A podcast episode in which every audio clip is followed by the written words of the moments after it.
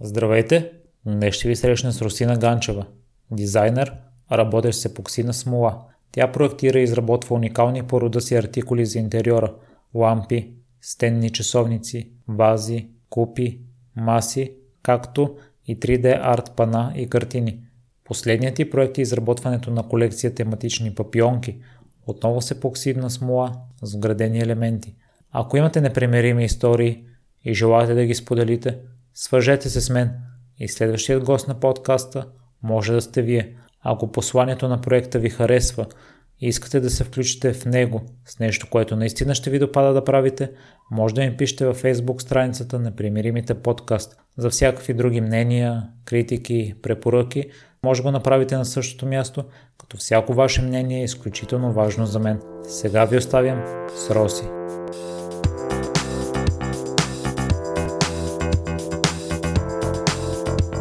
Здравей, Роси, благодаря много за приятата покана. Ти си родом от Габрово, живял си в Ловеч, в Триан, в Самоков. В момента живееш в София.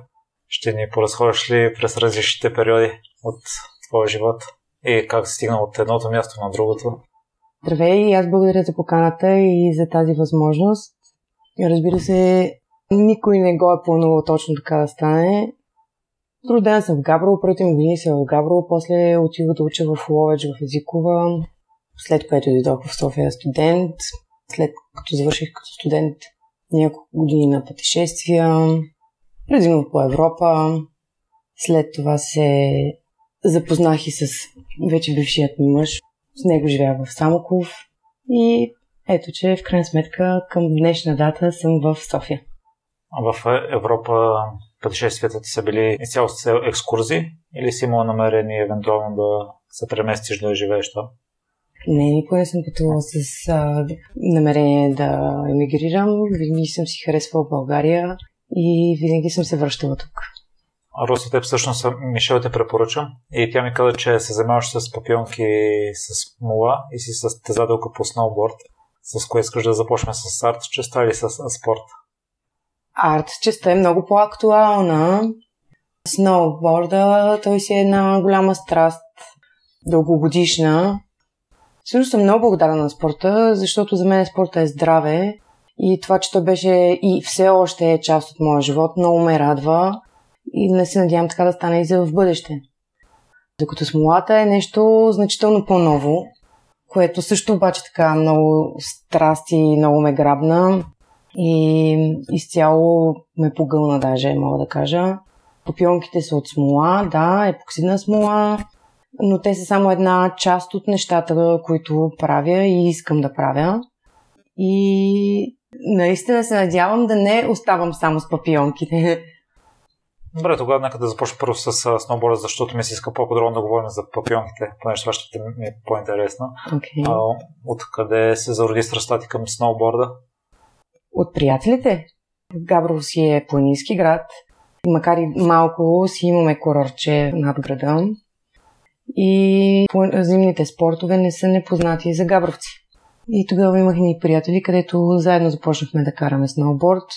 Времето нямаше така учители, всички бяхме самоуки и всъщност цялото преживяване в планината беше една голяма забава.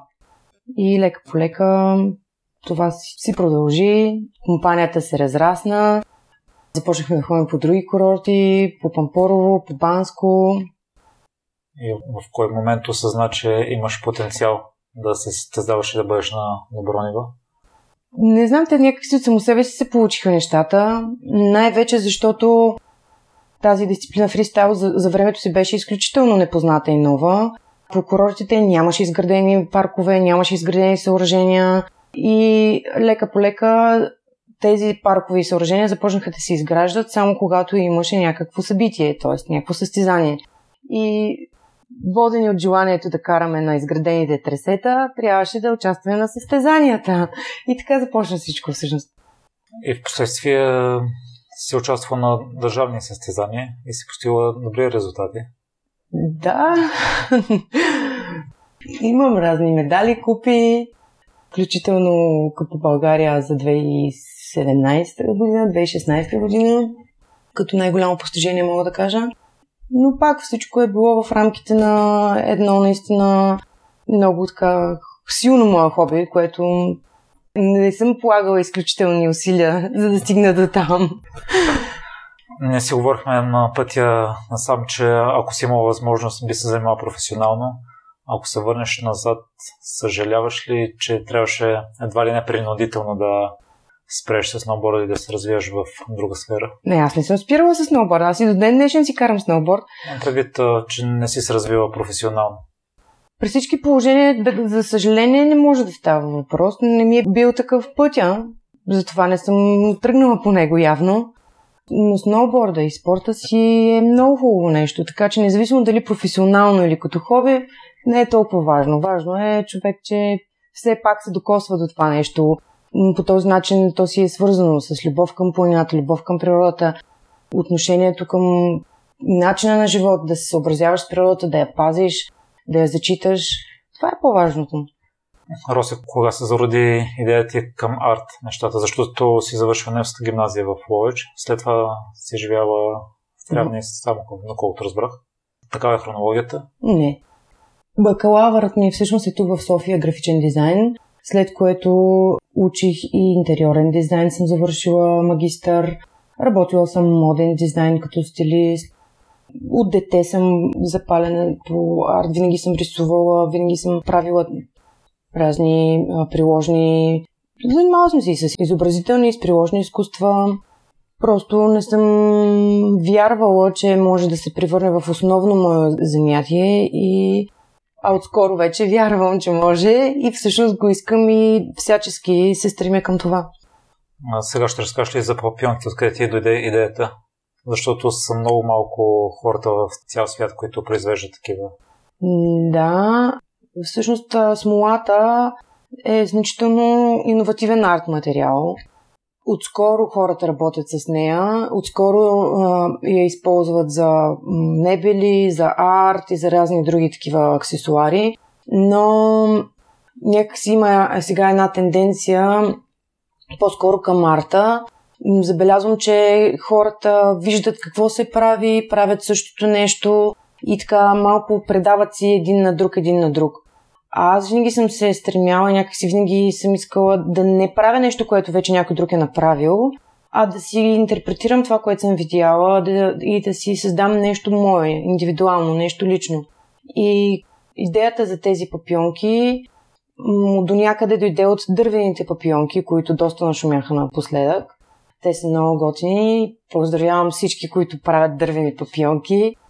И пак на база на това епоксидната смола дава възможност за нещо много различно. Тоест тези папионки са много по-различни от дървените папионки.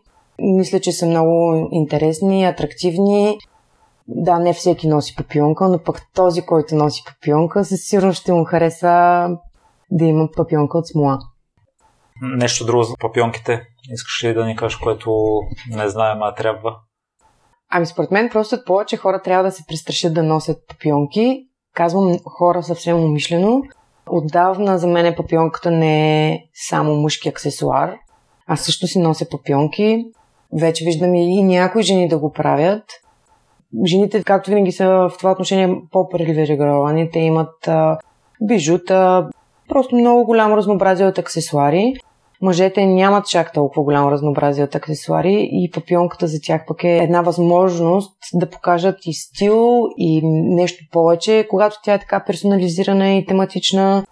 Затова не бива да се свързва пък само с някаква официална част или официално събитие.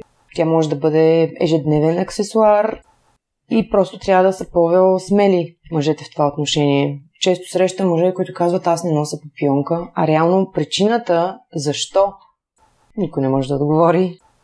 Ще ни разкажеш ли за процеса по направата на една завършена папионка?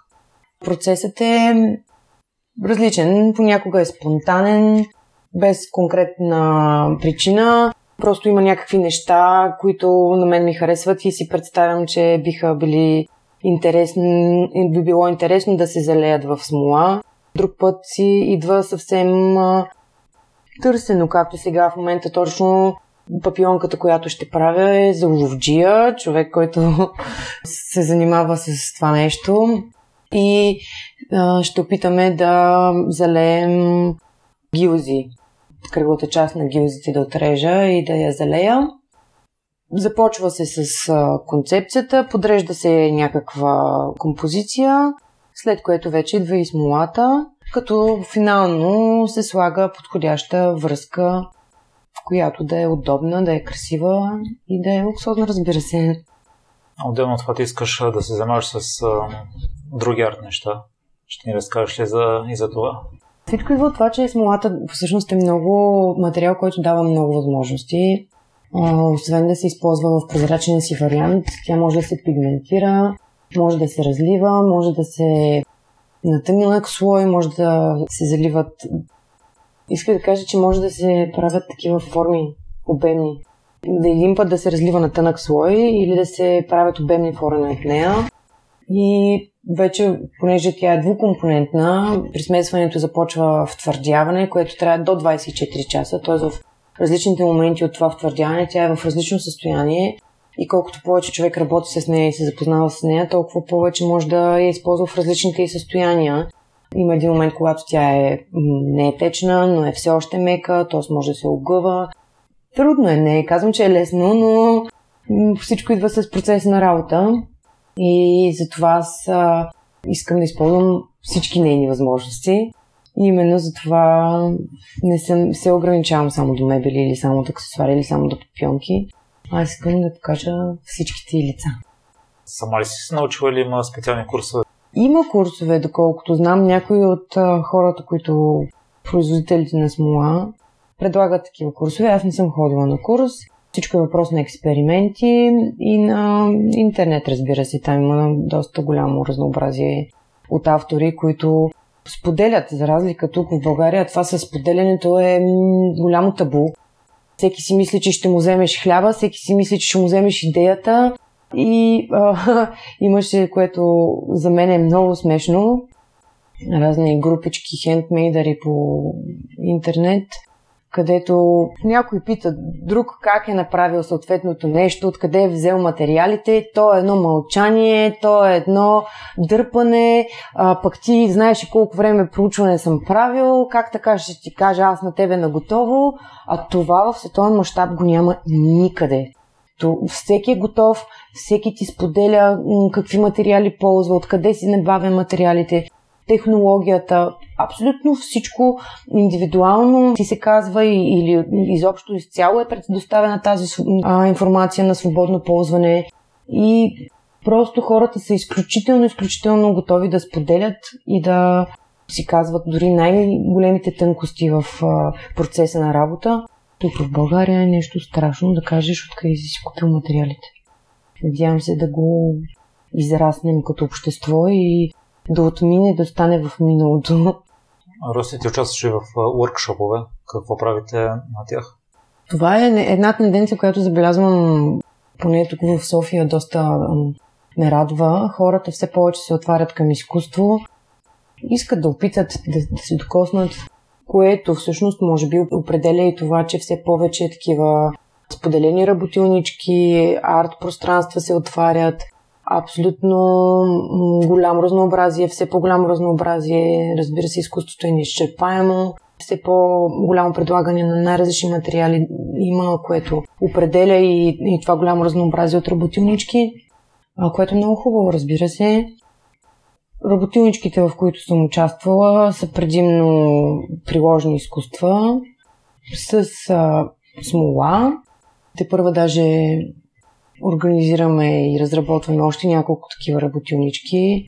Като пак казвам, тя самата смола предразполага за направата на различни неща, подложки за чашки, картини и смятам, че ще им е интересно на хората да се докоснат и до този материал. Русия ти сподели, че искаш всяка папионка да ти е уникална. Това плюс или минус е според теб, защото аз ако нося нещо, искам това, което аз го нося, никой друг да не го носи. Но пък някой път виждам хора с дадено облекло или някои аксесуари ми харесва и нали, обратно искам аз да си го купя. Не всички са уникални. Мога да дам пример. Имам няколко, които са примерно с желирани бомбони, с макарони, с кафе. те сами по себе си могат да се повторят. Тоест, ако някой работи в кафетерия или както направих за един приятел, който има пекарна, му направих много добре стана с а, папионка с житни класове. Тоест, те не са толкова уникални, могат да се повторят. Но има такива, които са, например, а, с а, цветове вътре. Имам, примерно, една с а, водно конче, която самия фон с... М- то стана като с водорасли, като морско дъно, нещо така, така. То няма как да го повторя и да искам самата аз. Пак мога да използвам друго водно конче, но тя няма как да стане същата като тази. Така че може да са на, на същата тема или м- с едни и същи м- елементи, но, но да са много различни една от друга. Ти в момента изцяло работиш върху твои проекти, но преди това си работила и за други хора, така да се каже, в корпоративния свят. Защо направи такъв избор да го напуснеш и да се съсредоточиш изцяло върху теб самата? Истината е, че някакси не се чувствах нито а, удовлетворена, нито оценена. Винаги надеждите ми са били... Винаги съм била разочарована и от работодатели, по-скоро от работодатели, защото колегите винаги съм имала... Доста добре съм се разбирала с тях. Никога не съм имала проблеми с колегите си. Но някакси когато човек чувства, че потенциал му е повече, отколкото че не може да го разгърне, че някакси може повече от това, което всъщност прави. И тази неудовлетвореност, крайна сметка, те кара да се местиш от едно място на друго място, да търсиш, да търсиш, да търсиш, докато решаваш да пробваш нещо, което наистина да ти носи удовлетворение, щастие, да те зарежда и да ставаш сутрин с усмивка и да знаеш, че днескашния ден това, което направиш, вечерта пак ще приключи, ще, като дойде вечерта пак ще си усмихнат и ще си доволен от себе си. А сега чувстваш ли се щастлива и усмихната? Да. Тъй като преди да се срещнем, си говорихме няколко пъти по телефона и разбрах, че ежедневието ти е доста натоварено, доста разхвърлено. Ще ни разкажеш ли по какъв начин протича един твой ден? Ако има, предполагам, че няма стандартен. Няма един с един еднакъв. Това могат да го кажат всички, които работят за себе си.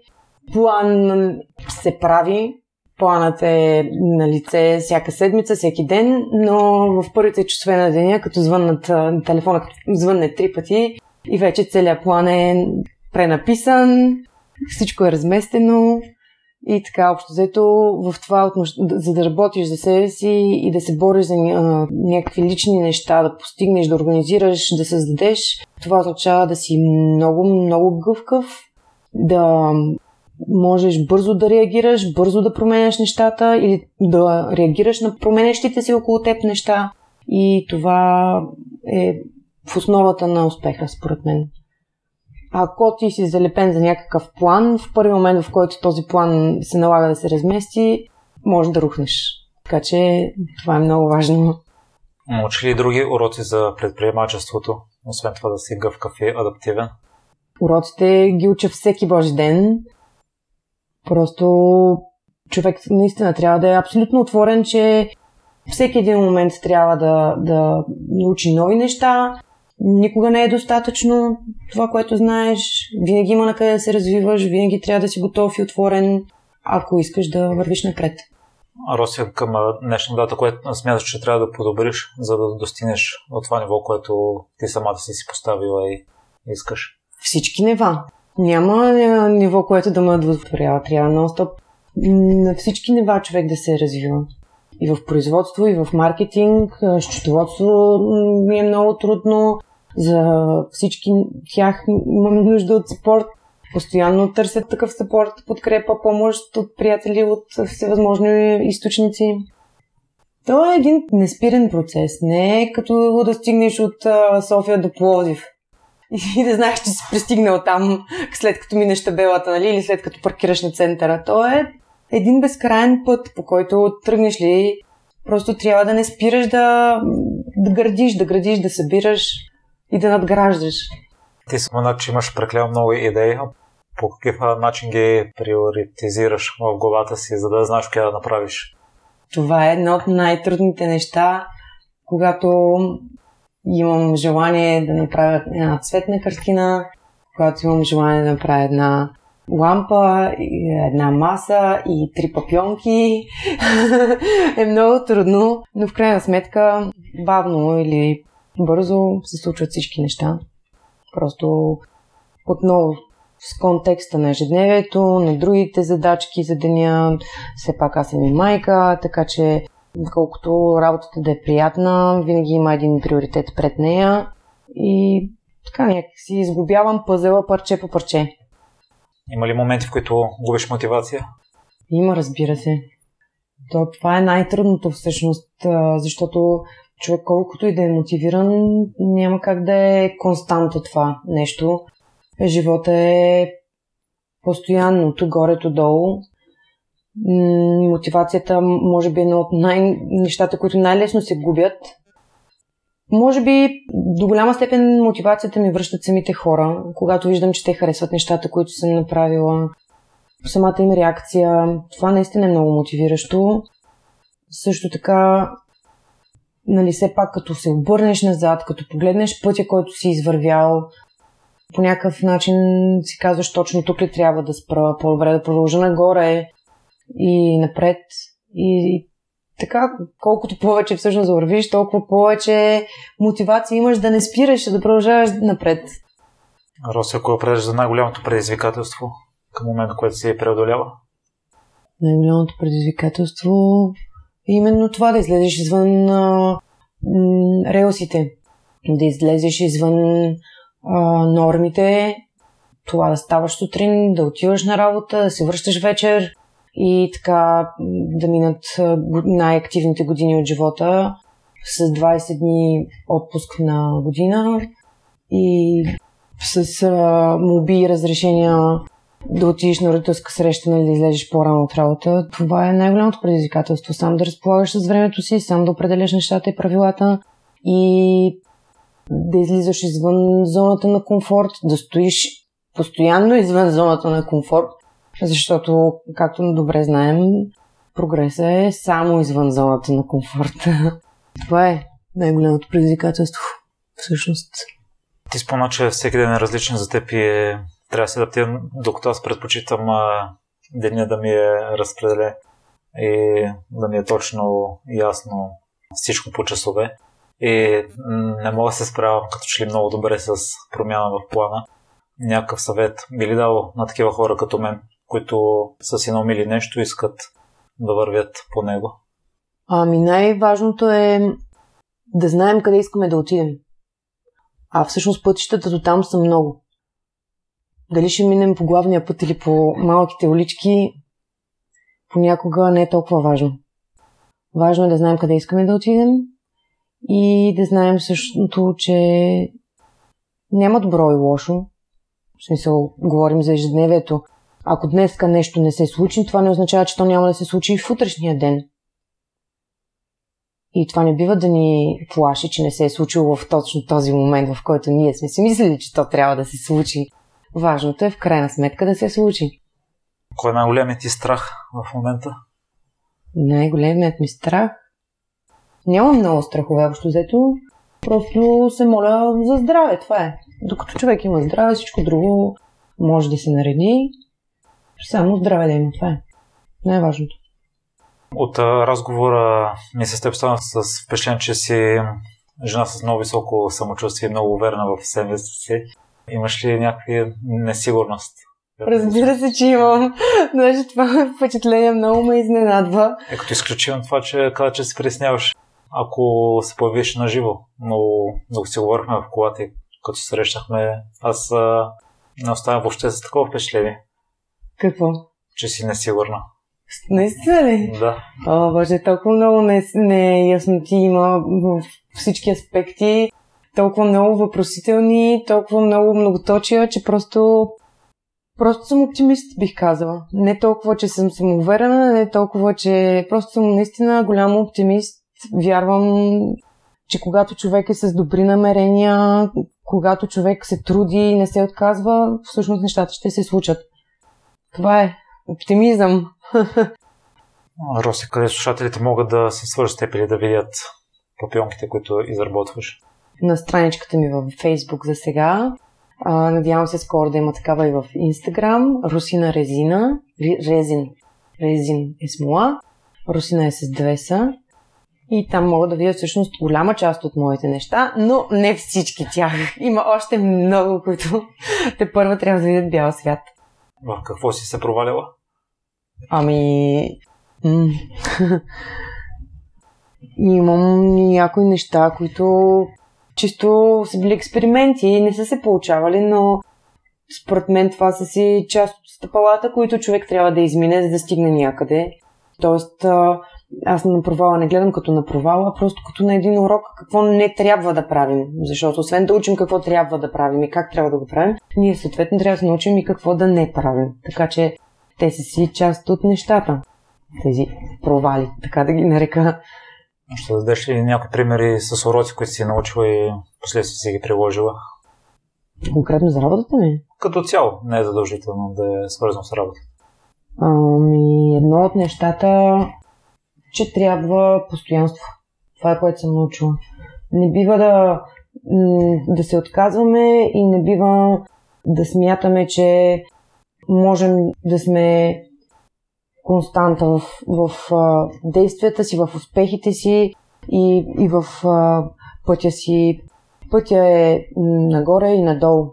Не е равна черта. Това е истинския живот. Една поредица от up and downs. И това не трябва да ни демотивира. Просто ние трябва да, да, да го приемем, че това всъщност е да си жив. Как е линията на сърцето? Е нагоре на пулса, нали? Е нагоре и надолу не е права линия. Правата линия е всъщност линията на смъртта, така или иначе. Така че ние трябва да оценяваме моментите. Няма хубаво без лошо. Не така? Рося, тези личностни качества ли мислиш, че са ти помогнали най-много да достигнеш до тук? Да си постоянна? И би позитивизма и оптимизма. Според мен човек наистина трябва да е много голям оптимист и да вярва. Рося, с какво се гордееш най-много? Ами с а, детенцето. Тази е моята гордост. И, и всъщност с това, че наистина не е лесно. Не бих казала, че е лесно, много даже е трудно. В много аспекти, дори това с а, ежедневието човек да се справя и като родител, и като самонаемник. И въобще сам война е войн. Това са ежедневни предизвикателства, с които трябва да се справяме. Но в крайна сметка гордея се, че въпреки трудностите не съм се отказала. Защото наистина съм имала много моменти, в които съм била много наблизо. Просто на сантиметри от това да се каже няма да се справя, няма да се получи. И се гордея с това, че всъщност не съм го направила, че съм продължила и че не съм се отказала. Какво става точно в тези моменти, че продължаваш? Какво ли не? Например, инвестираш в някой проект, който обаче няма възвръщаемост, няма реализация. Той си остава един реализиран проект, един завършен или незавършен проект, в който са вложени някакви средства, време, а всъщност нито средствата, нито времето по никакъв начин не са се възвърнали и ти трябва да минеш на следващия проект. Отново пак време, енергия, финанси, да инвестираш. Не си сигурен, дори, дори не нямаш нито гаранция, изобщо не си сигурен какво ще излезе от него, но продължаваш, правиш го. Въпреки, че никой не ти гарантира за нищо, решаваш и го правиш. Имаш ли някаква мантра или нещо, което си казваш в тези моменти, за да продължиш?